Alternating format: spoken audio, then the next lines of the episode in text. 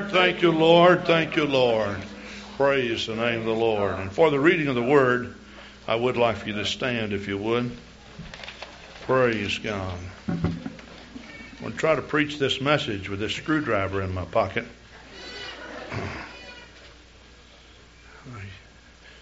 It would have been nice if these were yellow or red. They would have made the suit, especially a dark suit, look nice. But the black doesn't show grease. And tools usually end up very greasy. James 5:17.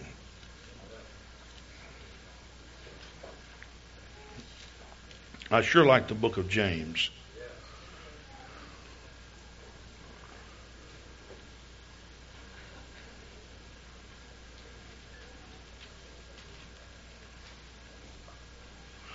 You know, I don't have the right scripture written down here. I hate to tell you. So what we'll do, we'll turn to James 3:17.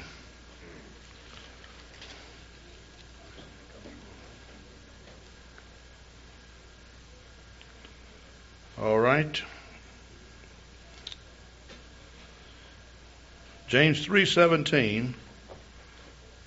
But the wisdom that is from above is first pure, then peaceable, gentle, and easy to be entreated, full of mercy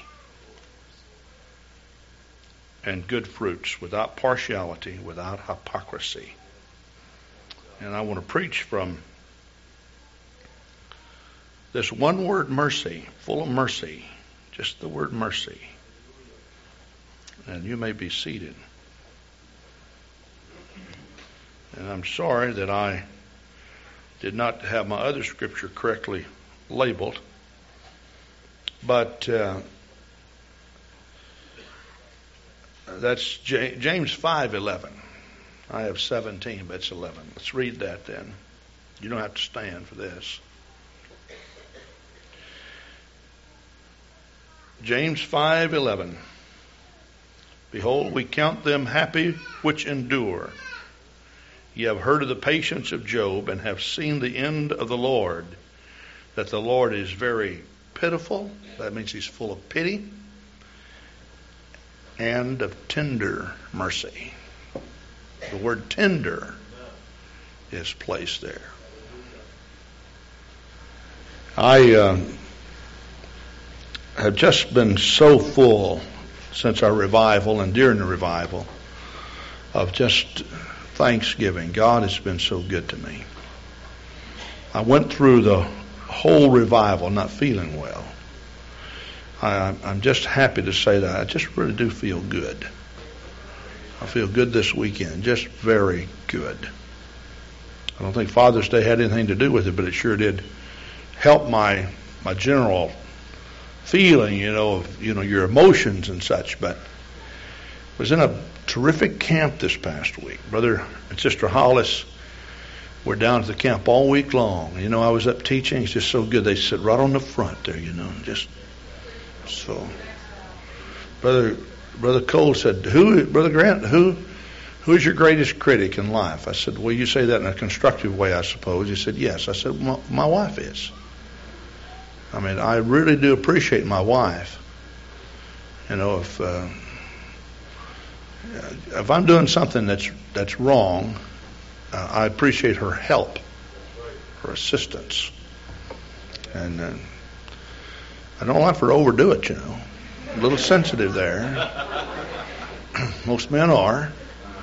So he said, "Well, Sister Grant's not here, so I'll be your critic this week. I'll tell you if you do anything wrong."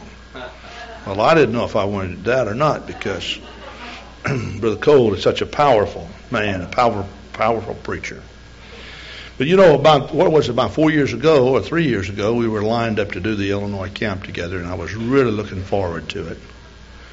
And we were all praying and fasting. Brother Blake, I remember in a prayer service, him making mention of this, and people laid hands on him and prayed for him, and I just really felt good about it. And I got down there, and Brother Cole did not show because he was sick. And this time, I really didn't know if I was up to it. And I talked with Brother Breithaupt and told him, I said, I'm going to come if I possibly can. But I'll tell you, I just never have seen such a great move of the Lord. I made mention of this morning, but I think I should repeat it again. Thursday night, Brother Cole he's just famous for his Holy Ghost rallies, just fantastic. And he challenged the people, said, now, Holy Ghost night is Thursday night. We want everybody to bring everybody you possibly can. Well, visitors, not a lot of visitors show up for camp meeting. Camp meetings, services are usually long. They can be an endurance test to a visitor. But we had a Holy Ghost rally. He said, I promise I won't preach very long, but we're going to talk about receiving the Holy Ghost. And would you believe Thursday night when we gathered there, the place was packed.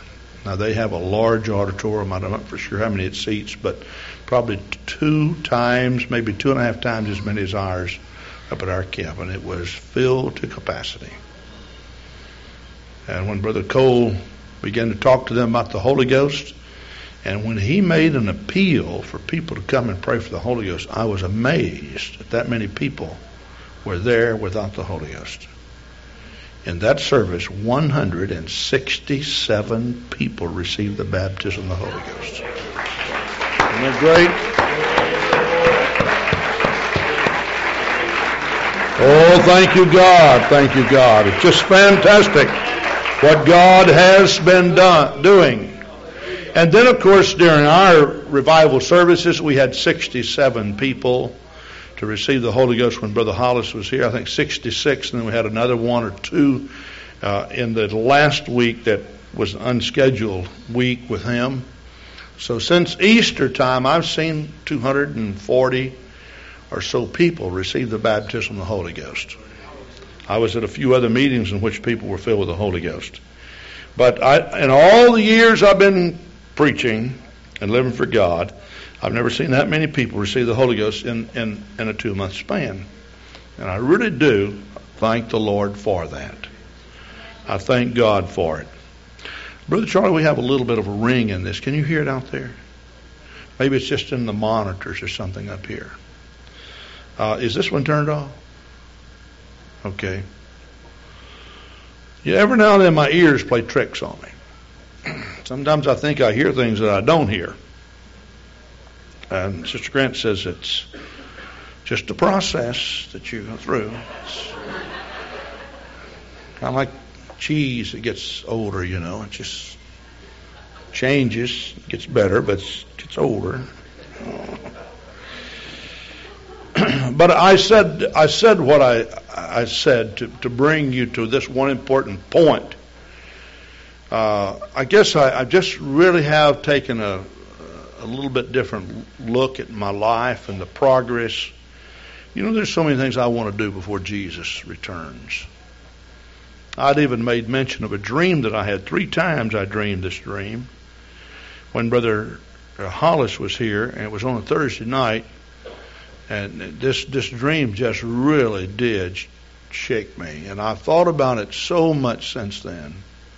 I told about this in one of our services, but I just dreamed that I died. But yet it was such a different type of dream. How many of you heard me tell this? Most of you have. How many of you didn't hear me tell this? I don't have a few people, but what happened was I just remember sitting in this line. It was just such a long line, and it was like when I sat there, I was puzzled as to what this was all about. So I was sitting there, and I kept moving up because the person in the front of the line, it appeared like they were disappearing, but I couldn't see it. It was on and off. It was like a flash bulb, like some of our weddings, when they're taking these pictures, lights come on, lights dim, lights come on, lights dim. And I was trying to figure out, what's this all about? So I'll give you a few more details of this than what I did before.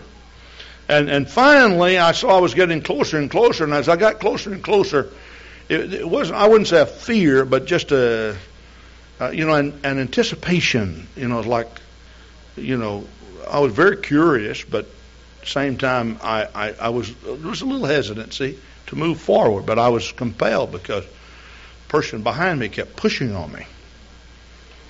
But see, every time I'd try to look around to see who was pushing on me and who was behind me, I was instructed, and I'm not for sure where that voice came from, but I was instructed, no, you can't see who's behind you. You can only see who's in front of you.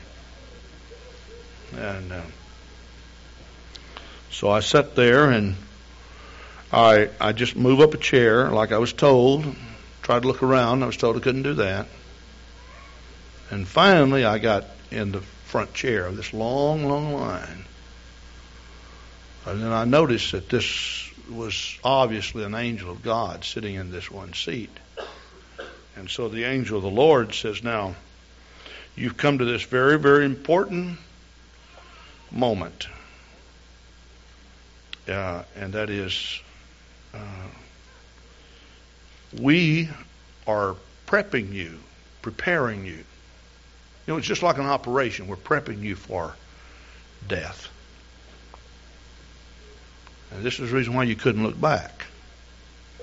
You can only see who's gone before you. Now, the angel of God says, they will be coming for you in just a moment now. And it won't be but just a moment. And I remember begging and pleading because I had some unfinished business. I said, look, I've got a lot of unfinished business. You don't understand. We're working on a church building plan. We want to build this building. I've got to see this completed. And the angel says, no, when you sit in the chair you're in, you can't do anything else. You just wait on the moment that they come for you. And it's going to be just a moment. You can't go back and do anything else. It's too late now.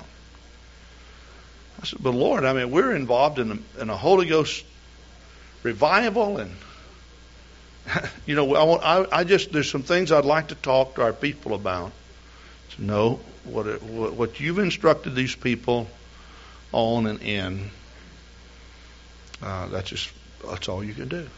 You can't go back. I said, well, now, Lord,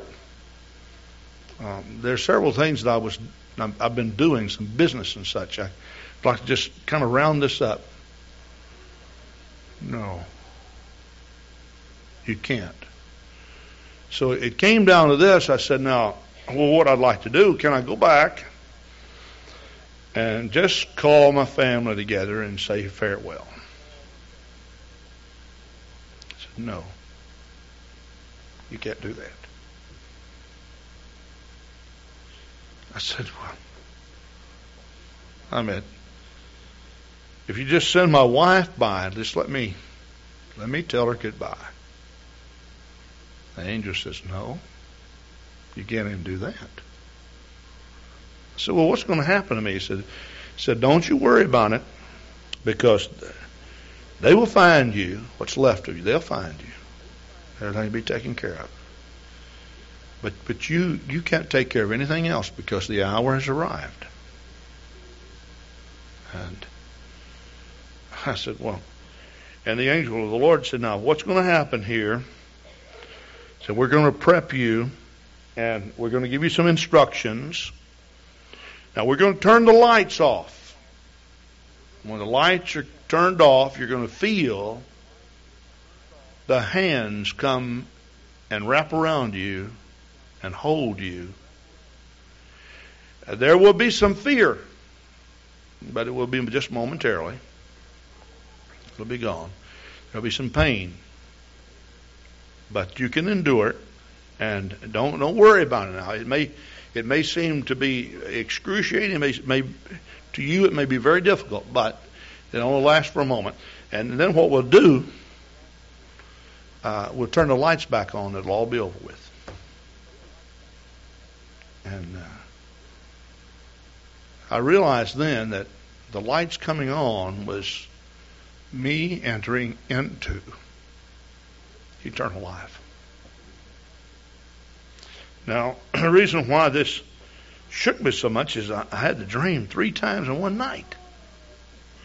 Now, I really don't know if this is, you know, something from God from the standpoint that's really going to happen to me. I will assure you that someday it will.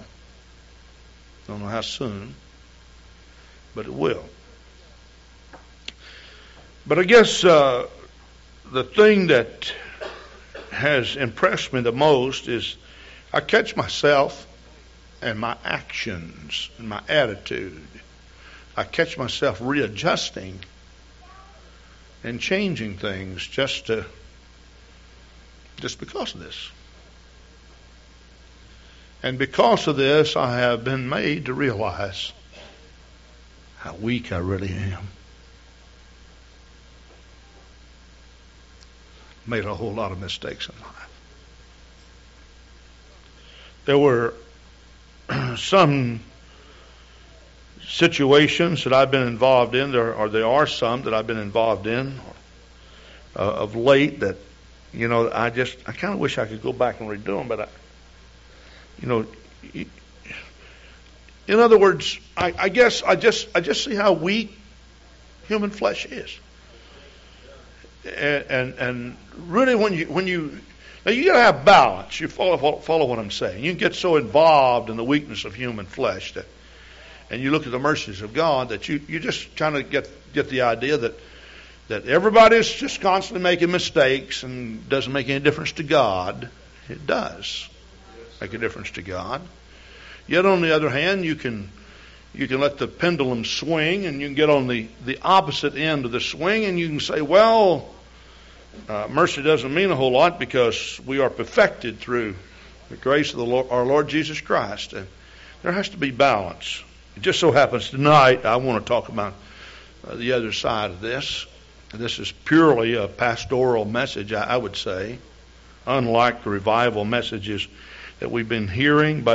And I do appreciate them, but you know, we have to settle back to reality. It's not that revival's not real, but you just don't live in that plane all your life. There has to be some spiritual growth, the acquiring of the character and nature of God Himself. So you who are new here in the house of God, we do believe in the Word of God. We believe in digging in. Now, mercy basically is God overlooking judgment that rightfully belongs to you, but He overlooks it because of a correct attitude or response on the behalf of the individual who has the weakness. Now, I kind of put sin into several different categories. I think there's some things that God just does not tolerate at all. Just will not. Just that's it. There are certain things He tolerates for a while, and certain things He tolerates for a long time. And then we leave what I call the transgression of the law of God, and we go into just the weaknesses of the flesh. When I say weaknesses of the flesh, let's say if you have an individual who is not disciplined properly, and as a result, this person struggles in life as a result of a lack of discipline in any area. From handling of finances to, you know, just a basic organization in his or her life. You know, God, even though there's a lot in the Bible about Christian stewardship, you know full well that God will take a human weakness like this and deal with the individual considerably longer. In other words, He will be more long-suffering than He will someone that is just openly violating the law of God or doing something that we consider an abomination to God. And even though it may be something that you should correct, maybe something that you should straighten up, maybe something that you should bring around, it's something that you probably suffer more as a result of this weakness than the kingdom of God suffers as a result of someone else maybe committing an open transgression. Am I making myself clear? And this is so important. Let's say that you have the problem. Let's say you can't balance your checkbook. and you're just bouncing checks all the time. And you may say, does that have anything to do with you spiritually? Well, I'll tell you this, if you stay down in the dumps all the time because you're overdrawn, and you get these, what do they charge now for an overdrawn check? $17? Somebody said $17. Well, you know, you could write 17 $1 checks and be overdrawn and have to pay 17 times 17. Now, that's a heap of money, you know. And usually, if that happens to an individual, they're not going to have the victory. They're not going to walk in the house of God and say, "Praise God, I bounced 17 checks this week." But God is good and God is real. Now, maybe some situation that came your way that you had no power over, you would be able to magnify God and glorify God. But when human weaknesses come into play, usually that's not the case because they have a horrible, devastating effect upon your emotional structure. Just shake you to the core. Shake you to the core. Let's say a person has a problem just saying the wrong things to people.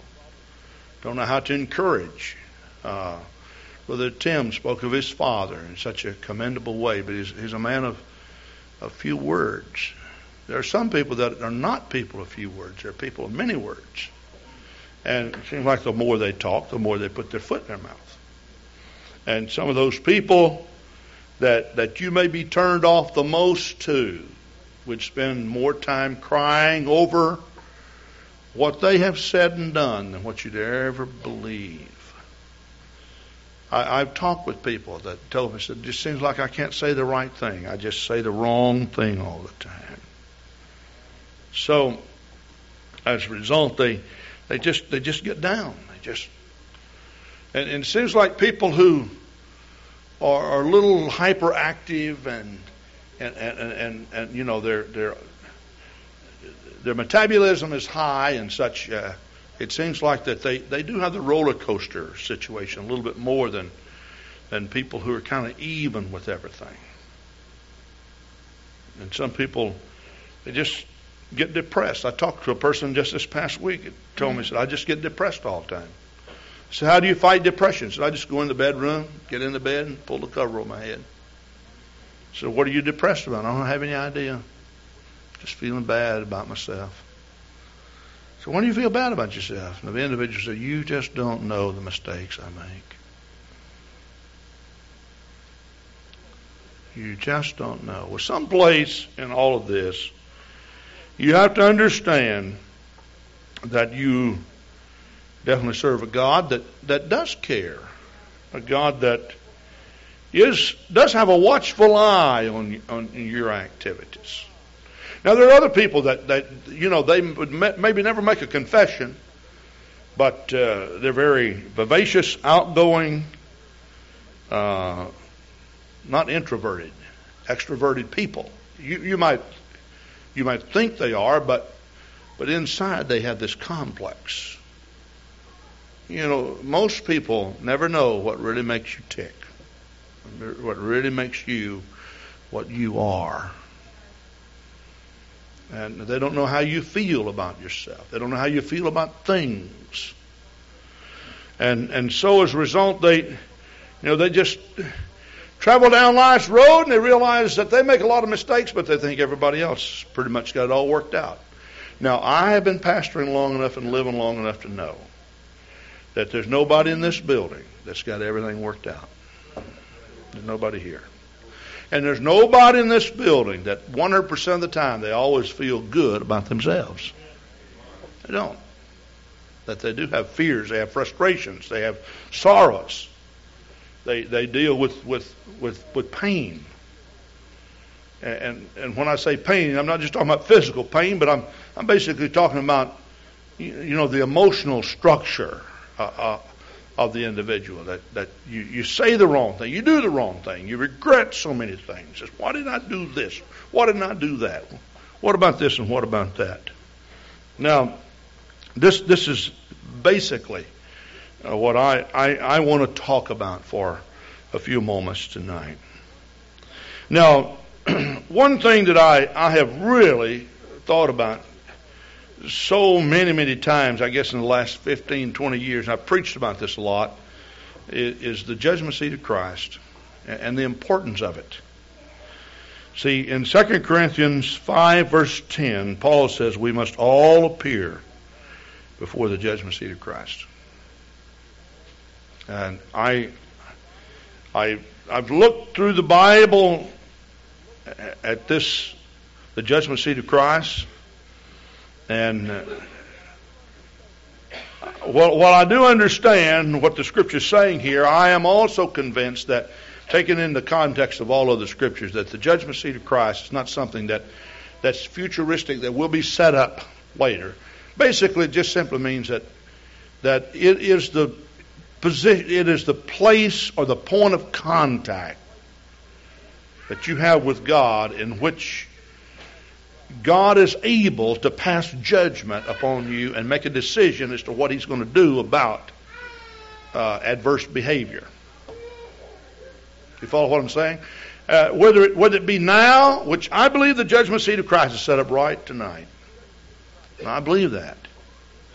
But then we also know that when the Lord comes back after the church and we go to receive our rewards, as the Scripture says, awards, we'd probably use the word, that we all will go to the judgment seat of Christ to be given, every man, according to what he has done. And then later on, we find in the Scripture a throne set up. It's called the white throne judgment, but this is where Christ will judge the world, and He will deal with adverse behavior there somewhat more harshly than perhaps He'd deal with it today, because it is the final judgment.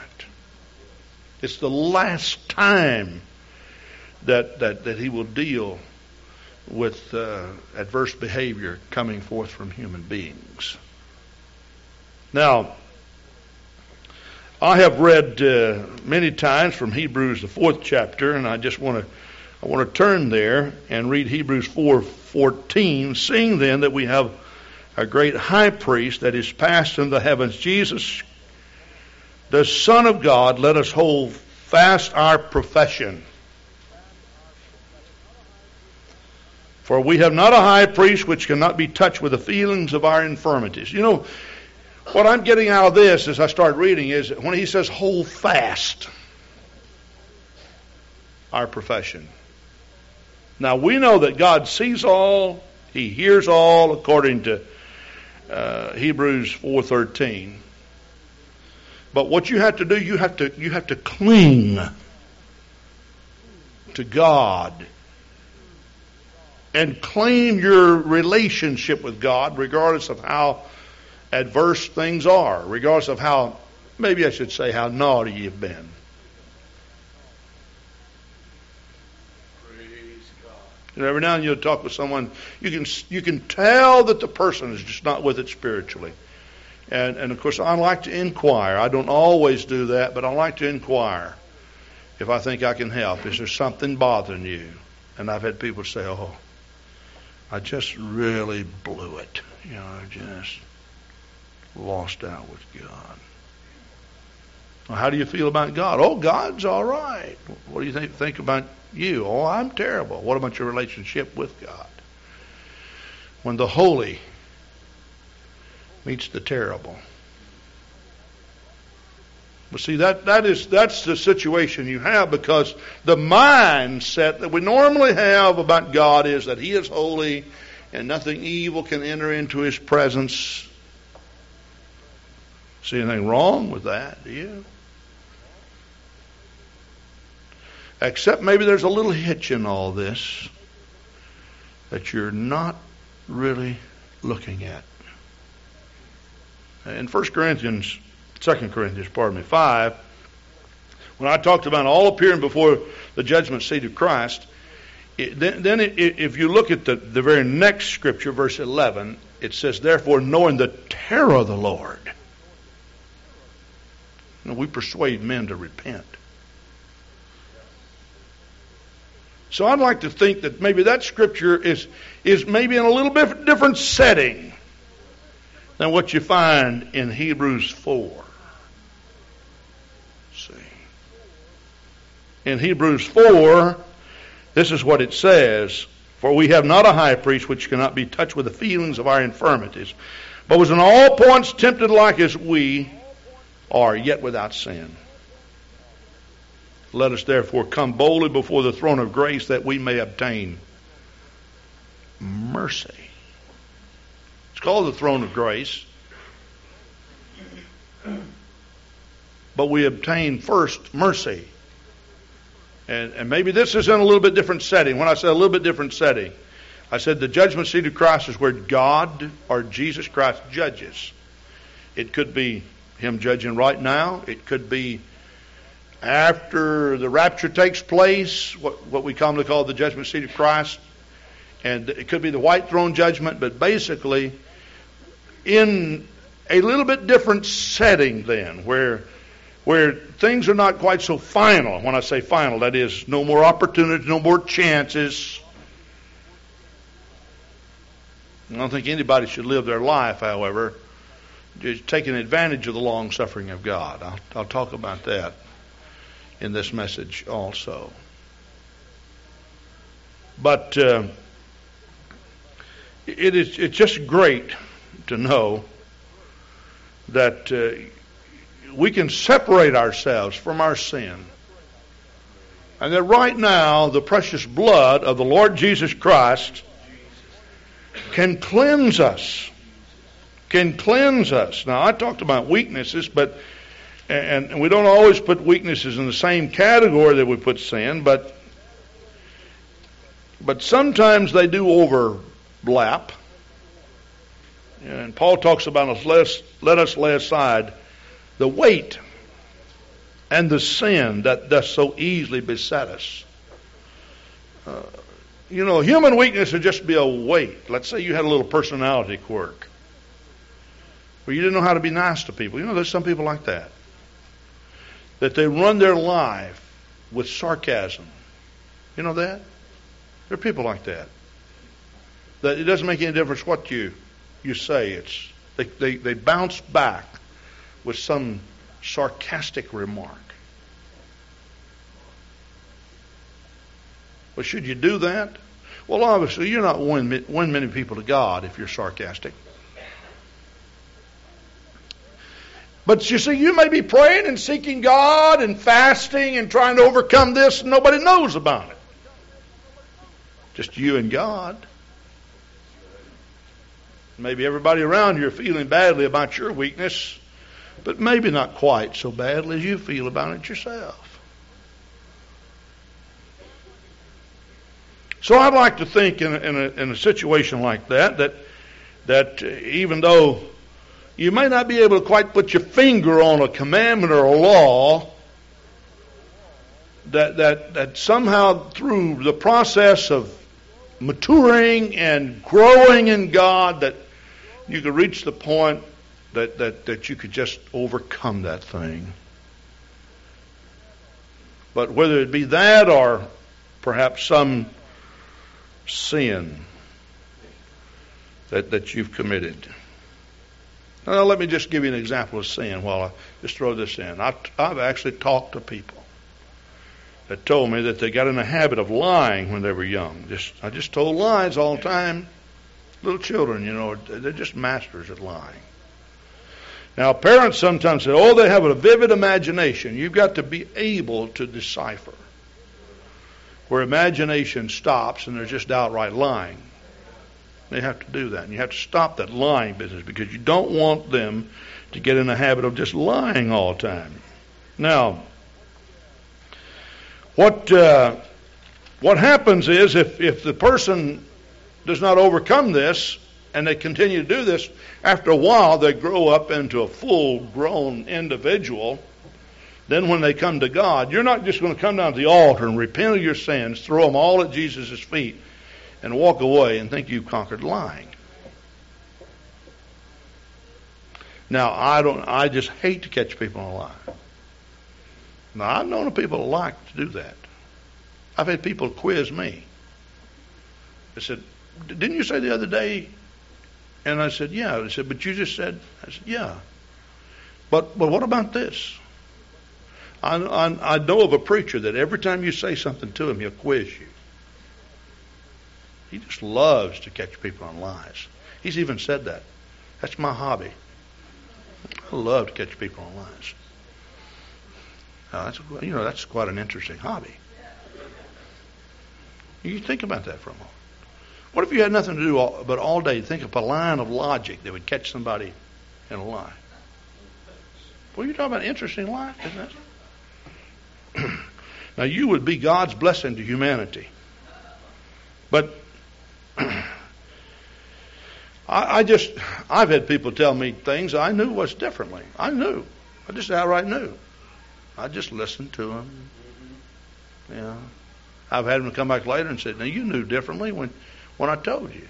I said, yes. How come you didn't say something? I said, would it have made any difference? I probably would have made you mad. Well, I'm feeling bad about what I said. I said, yeah, you ought to.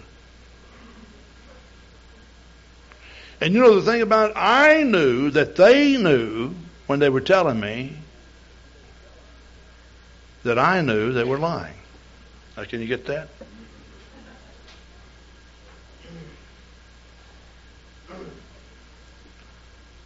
They were aware that I knew. I didn't say anything. And I said, well, look, I'm your pastor, but I can't run your life. And the truth of the matter is, there are times in which you have to let God deal with things. Basically, pastors and everybody around you has to give you enough rope to hang yourself or enough elbow room to go to hell if that's what you want to do. Because if the Holy Spirit doesn't deal with you, sometimes... Pastor Grant talking to you about it doesn't help. Now, that doesn't mean I just go around ignoring things. But you see, some of these same people that just chronically tell these stories and they can't get things right, you'd be surprised in counseling how badly some of these people feel about things. Oh, God, I knew it wasn't right. I want to tell you, it's hard to correct things like this. I'm not trying to make this sound difficult. I'm not trying to justify anything. It's just not that easy. Now, I have never taken a drink in my life. And I've kind of boasted over the fact that, nobody comes around offering Pastor Grant liquor. Well, would you believe in the last couple of years I've had two people to offer me something to drink.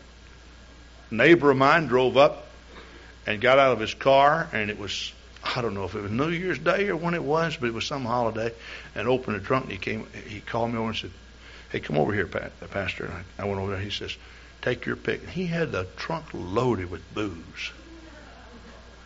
So just take your pick. Well-meaning man. And I said, I'm sorry. I said, I do not drink. He says, oh, well, he said, I'm sorry about this. He said, I hope I didn't offend you. Now, I could have looked at the man and said, yes, you did offend me. And you get your booze and you get out of here. But I didn't do that. You know what I did? I'm going to shock you is what I told him. I said, you know what? This was very, very thoughtful of you to stop and think of me. Unfortunately, in this situation, I am not able to accommodate by taking your gift. But it was very thoughtful of you indeed. You know what he did? He had on a hat, and he pulled his hat off, and he said, my hat's off to you. He said, if you've gone 50-something years with never taking a drink, take my advice. Leave this stuff alone. He got in his car and he drove away. I thought I had kept our friendship alive. I believe I did. The man stopped by the church here several times. Most of you know him. He lives right around the corner on Felden Road. And then just the other day, the neighbor came down and said, I got some stone down here, and I was driving a skid loader, and he said, would you mind coming down and just picking this up and taking it across the street, which I did. And when I finished, it was a hot day, a 10-minute job, just kind of in between trips. He came out and said, I want to give you a beer for doing this. And I said, I don't drink. He said, you don't? I could guess. And I'll tell you another thing. That person weeps and cries, has been fasting and praying about this habit. Would you join in with me? And we'll bind ourselves together with this brother to see that he overcomes this thing.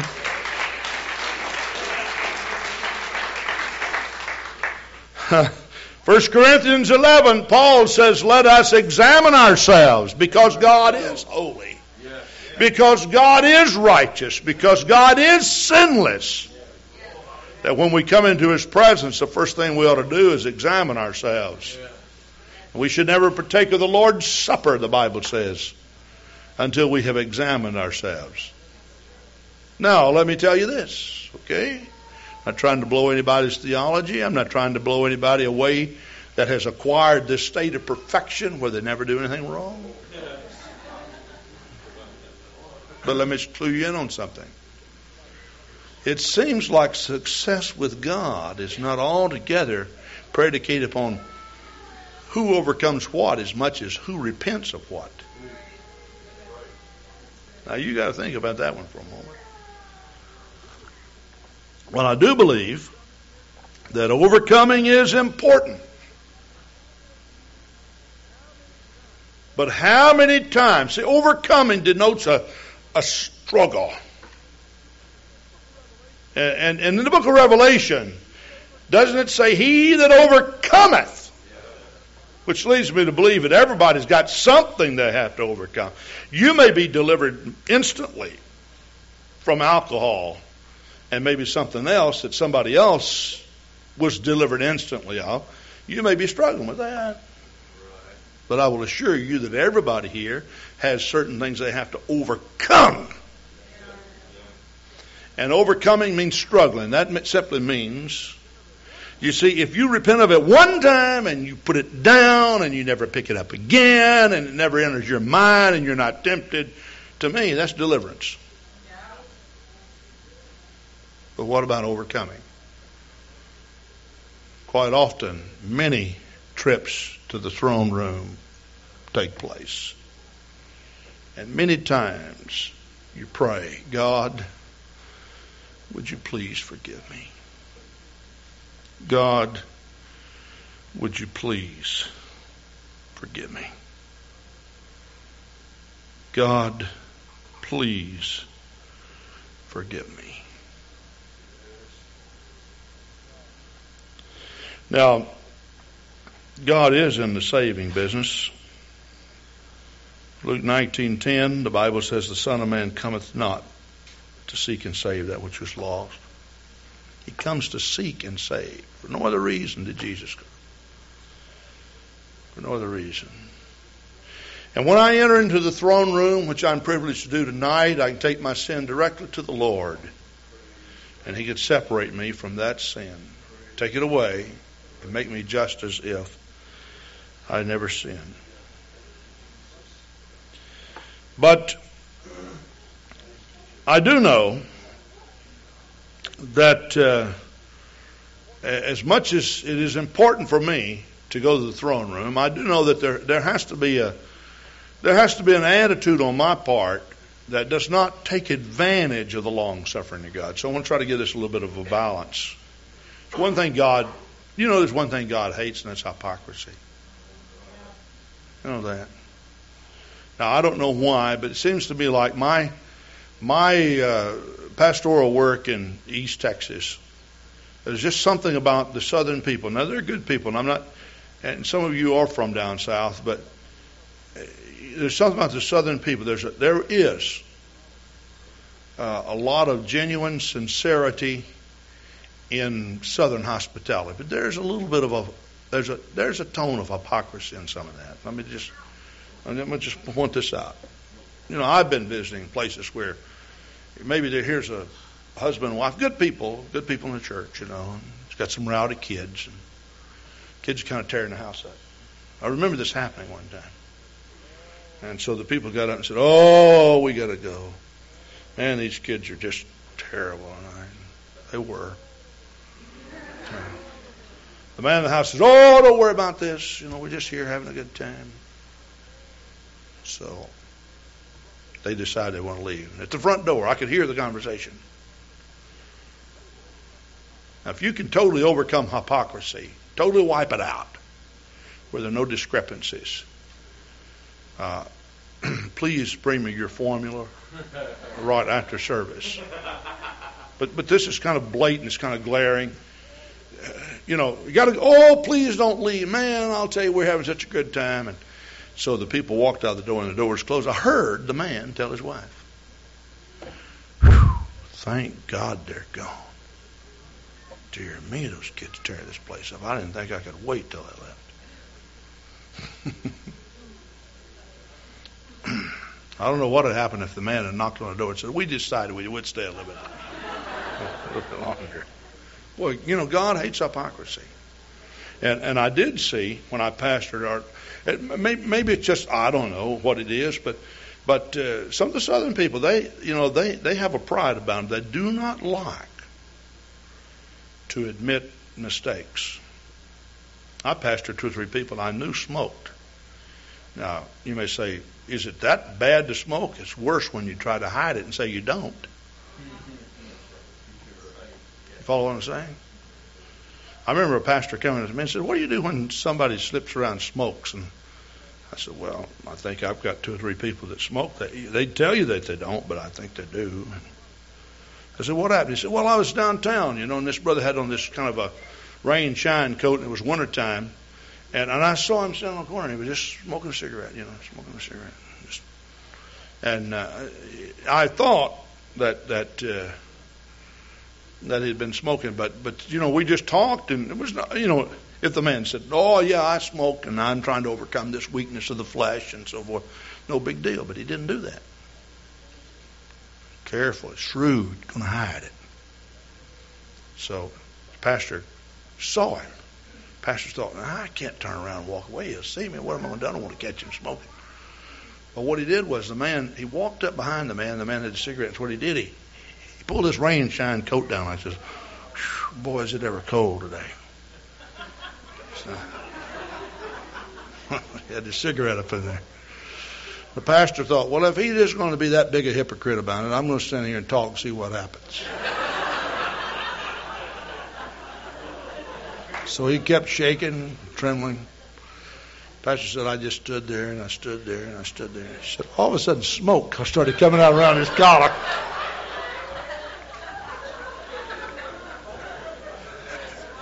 I said, what did you do? He said, well, I caught his collar and I did like this. When I did, it was like, almost like smoke rings came out. I said, I thought you were cold. He said, I'm freezing dead. He said, I looked at him and said, you know, I think you're burning up.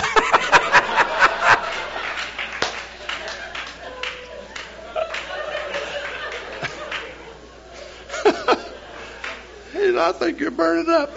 He said, I believe you're on fire.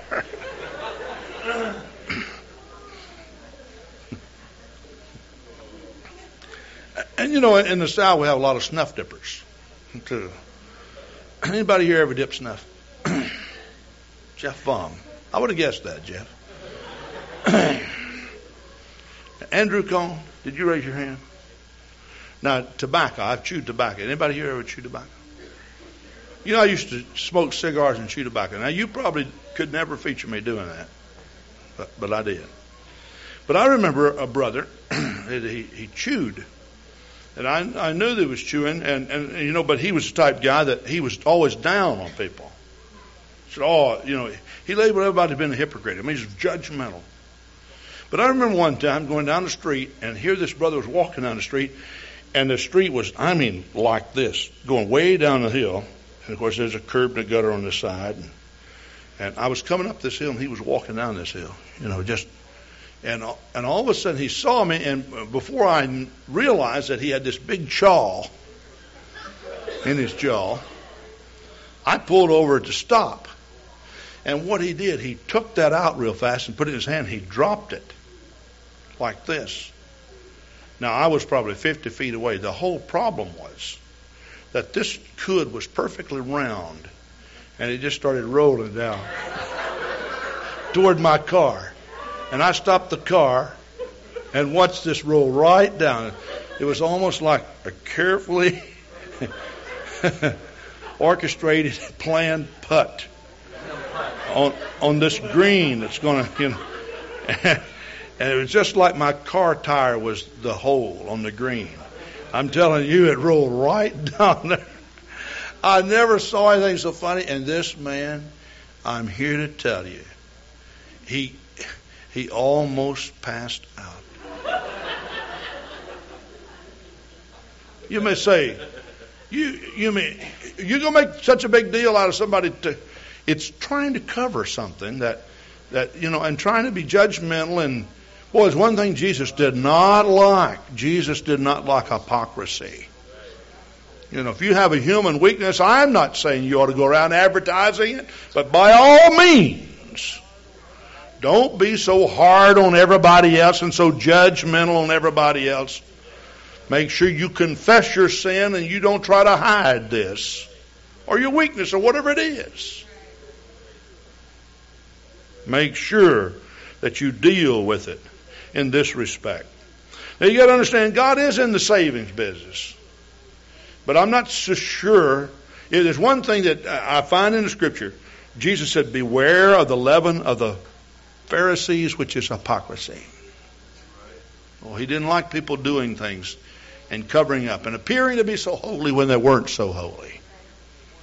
Appearing to be somebody when they weren't somebody. And like I say, I'm not talking about this as license to go out and do what you want to do. I'm just trying to get you to be honest and open and make a confession to God and say, Lord, I've got to overcome this thing. I've got to lay it on the altar. I've got to lay it to Calvary's feet. I've got to keep on trying, keep on praying, keep on repenting, keep pushing forward until I totally overcome this weakness. That's what I got to do. I can't just, crawl up in a shell someplace and do my own thing, then crawl back out and be a Christian. After a while, you'd be so callous and hard. The other day I got on my tractor and I was running across the field. And I have a little bit of a weakness about animals. I hate to see people hit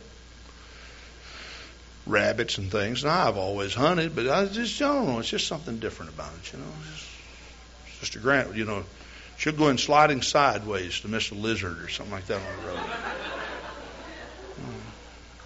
I run over night crawlers and things like that.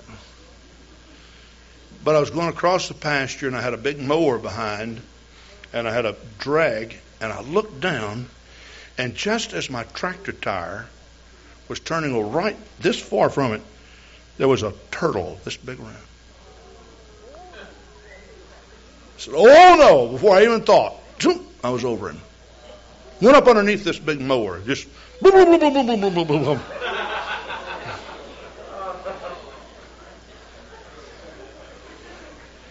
And then all of a sudden the drag hit him. I saw him go, doom. I went on about 20 feet, got my tractor stopped. Oh, by the way, I have brakes on my tractor now. I didn't have brakes before. Brother Brunker, Brother Jeff Neeson, and Brother Charlie put brakes on it. Took them 4 or 5 years, but they got them on. But do you know what happened? Let me tell you what happened. Miracle of miracles. I couldn't believe it. I looked back and I was feeling sorry for that turtle, and I saw his shell was totally closed up. You know what he did? I saw it open up a little bit. I saw his little head peep out. I said, I ran over him with a tractor. Now, I don't have a real big tractor, but I know this. I got pretty new tires on it, and when they put the tires on, they filled them full of fluid, and there's a big weight on it. And the man from Cynics told me, these tires weigh 550 pounds apiece. Well, I got one on each side, and then, of course, I got the tractor. And I ran over him, and I could hear him boom, boom, boom, boom, boom, boom, boom, underneath the mower. And then I saw him turn over and over and over and over and over. But let me tell you something. He was well protected. You think that tire's going to get him? You think that mower's going to get him? It would have if the mower blade hit him just right. But somehow something else was hitting him. I don't know what it was. And then that drag. So I thought, well, he's probably really hurt. I made a round. When I came back around, he was not in sight. I mean, he got out of there. But some people are pretty much that way with God, I mean, they can take a lot of the judgments of God, you know. They can take some beating up. And they seem to never really get the idea that God is really trying to deal with them. They can get down to where they just don't have a thing.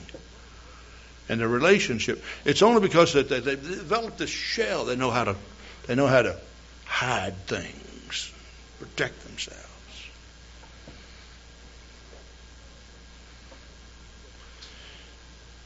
You just better be thankful that you have a little bit more time to work on some of these things. Because you see, God is in the saving business. You say, how come God doesn't just zap all the hypocrites? You know what I was doing one time? I was preaching one time on State Street. And I was preaching down there. There was a man came, a big, strong, husky guy. And he walked up to me and he put his fist right up in my face. I said, what do you think of this, preacher? I said, well, I haven't seen much out of it yet, so all I can say is it just looks like a double-up fist. I said, you're not afraid of me, are you?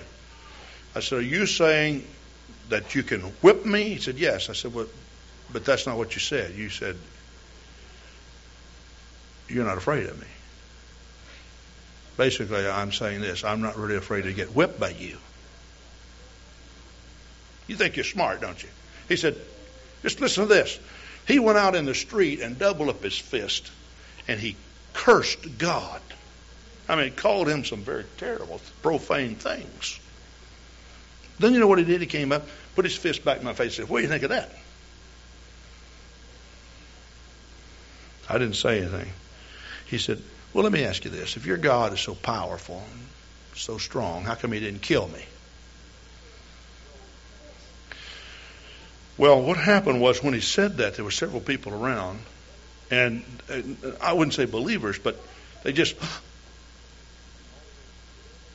And so all of those kind of set the stage, you know, for a serious note to slip over. And he just sat there. He said, well, what do you say? I said, I'll tell you the reason why God did not kill you. Number one, he loves you. Number two, God's not in the killing business. He's in the saving business. He would absolutely receive no glory over killing you. Now, he could do it if he wanted to. But I rather think God would prefer to deal with your heart for a while. See if he can get you saved. You know, that man just dropped his head. See, God is in the saving business. God would have destroyed all of Israel according to Psalm 78:39, because Israel, they were in the wilderness. They were worshiping a golden calf. But you know what God says? God says, but I remembered that they were but flesh, fresh out of Egypt. Egypt had a hold of them. Just crossing the Red Sea didn't take it out of them. Had a hold of them. And some of you fresh out of the world, you're not going to be used in tongues and interpretation and prophecy and spiritual gifts and bus ministry and teaching classes and playing a lot of things. Some of you maybe not for a while. Why? Because you got to get Egypt out of you. Now, not bring the real glory to the house of God that needs to be brought as long as you're battling. Now, on the other hand, you got to remember though, God is extremely compassionate. He cares. He wants to save you. And he will do anything he can to work out some of those things. You know, there is a situation I find in the book of Ezekiel. Ezekiel was talking about the cherubims. And when Ezekiel began to explain the cherubims, this is found in Ezekiel 1, in verse 8. Talking about the heavenly beings. And they had the hands of a man under their wings on the four sides. And they four had their faces and their wings. You know, isn't it amazing, as spiritual as these beings are, that all of a sudden God took something on the planet Earth and said, I want to identify these ministering spirits with the human race. And under their wings, there were angels, angelic beings. God purposefully created these angelic beings with hands of men under their wings. Why? Because they were ministering spirits to men. You can say whatever you want to, but some things that seems to be so lofty and so holy, it brings about a little bit of reservation on some people's part, because they think, I'm not worthy of that. And God, if nothing else, just through His creativity, He wants to prove to you that I want to touch man. I want to be involved with man. When Jesus Christ came to the earth, He was God with us. He was. In John 1:51, Jesus talked about the angels of God ascending and descending upon the Son of Man, going all the way back to the book of Genesis, where Jacob had the vision of Jacob's ladder that reached from earth to heaven. And when Jesus came, God with us, He said, I am that ladder that reached from heaven to the earth. And so, He is not a high priest which cannot be touched with the feelings of our infirmities, but He was tempted in all points like as we, yet without sin, setting a good example for all of us. Let me tell you something. Through the Holy Ghost, you can make heaven. I'd like for you to stand with me at this time.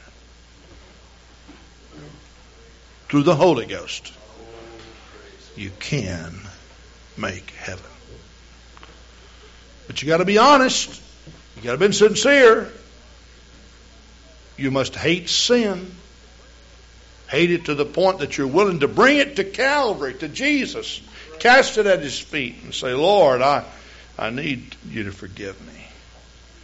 I need you to touch me. I'm not preaching this message because I think I have a whole lot of people here in this church just running around doing what they want to do, but to offer encouragement to the person who is struggling and struggling and struggling.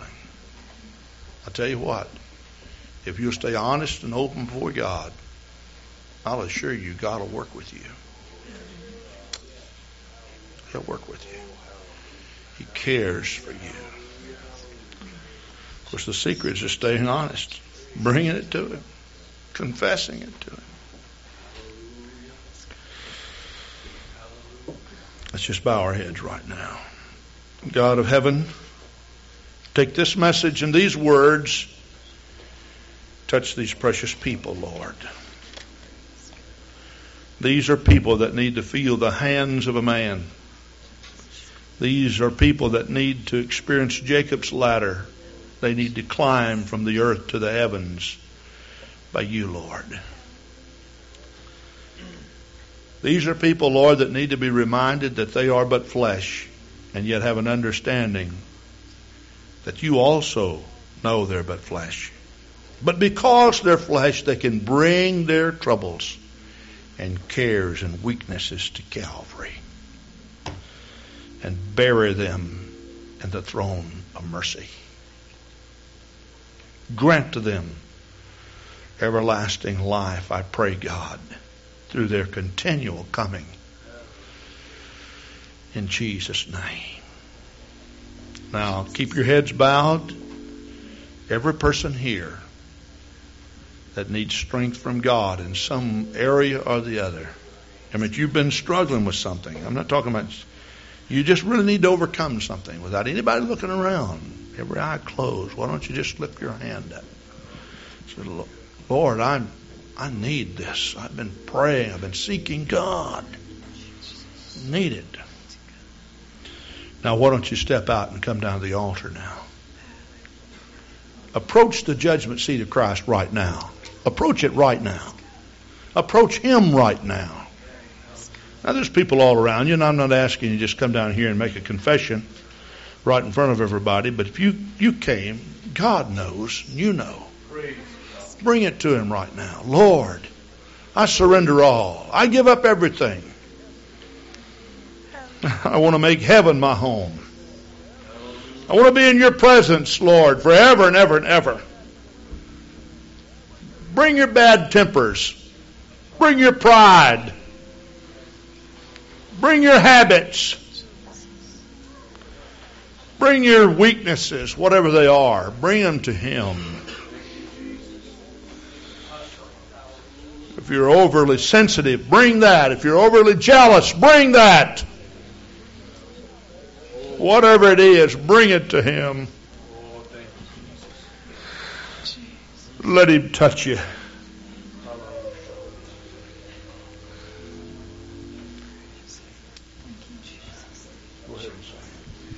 Thank you, Lord, for God of heaven, my soul.